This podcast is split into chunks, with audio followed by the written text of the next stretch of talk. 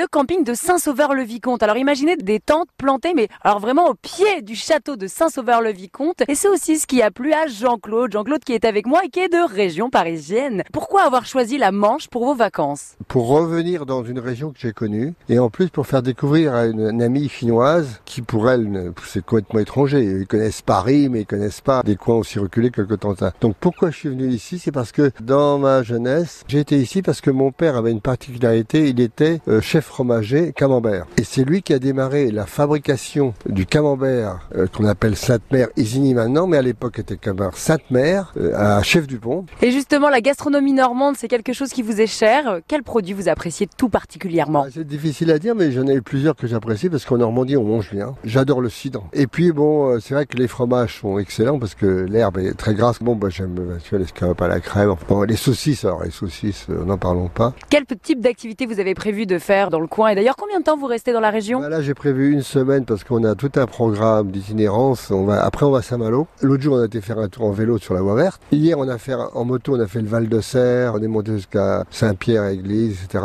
Barfleur et tout. On, a dégusté donc les moules, les huîtres, etc. Très bien. On embrasse d'ailleurs votre amie chinoise qui nous filme depuis tout à l'heure. Je pense que ça va vous faire un magnifique souvenir de vacances. Bonjour madame. Ils ont l'équivalent de Facebook. Il y a 240 000 personnes qui suivent ces images. Alors là, il y a 240 000 personnes qui vont voir cette vidéo. France Bleu Cotentin se retrouvera en direct sur les réseaux chinois et merci beaucoup pour ça.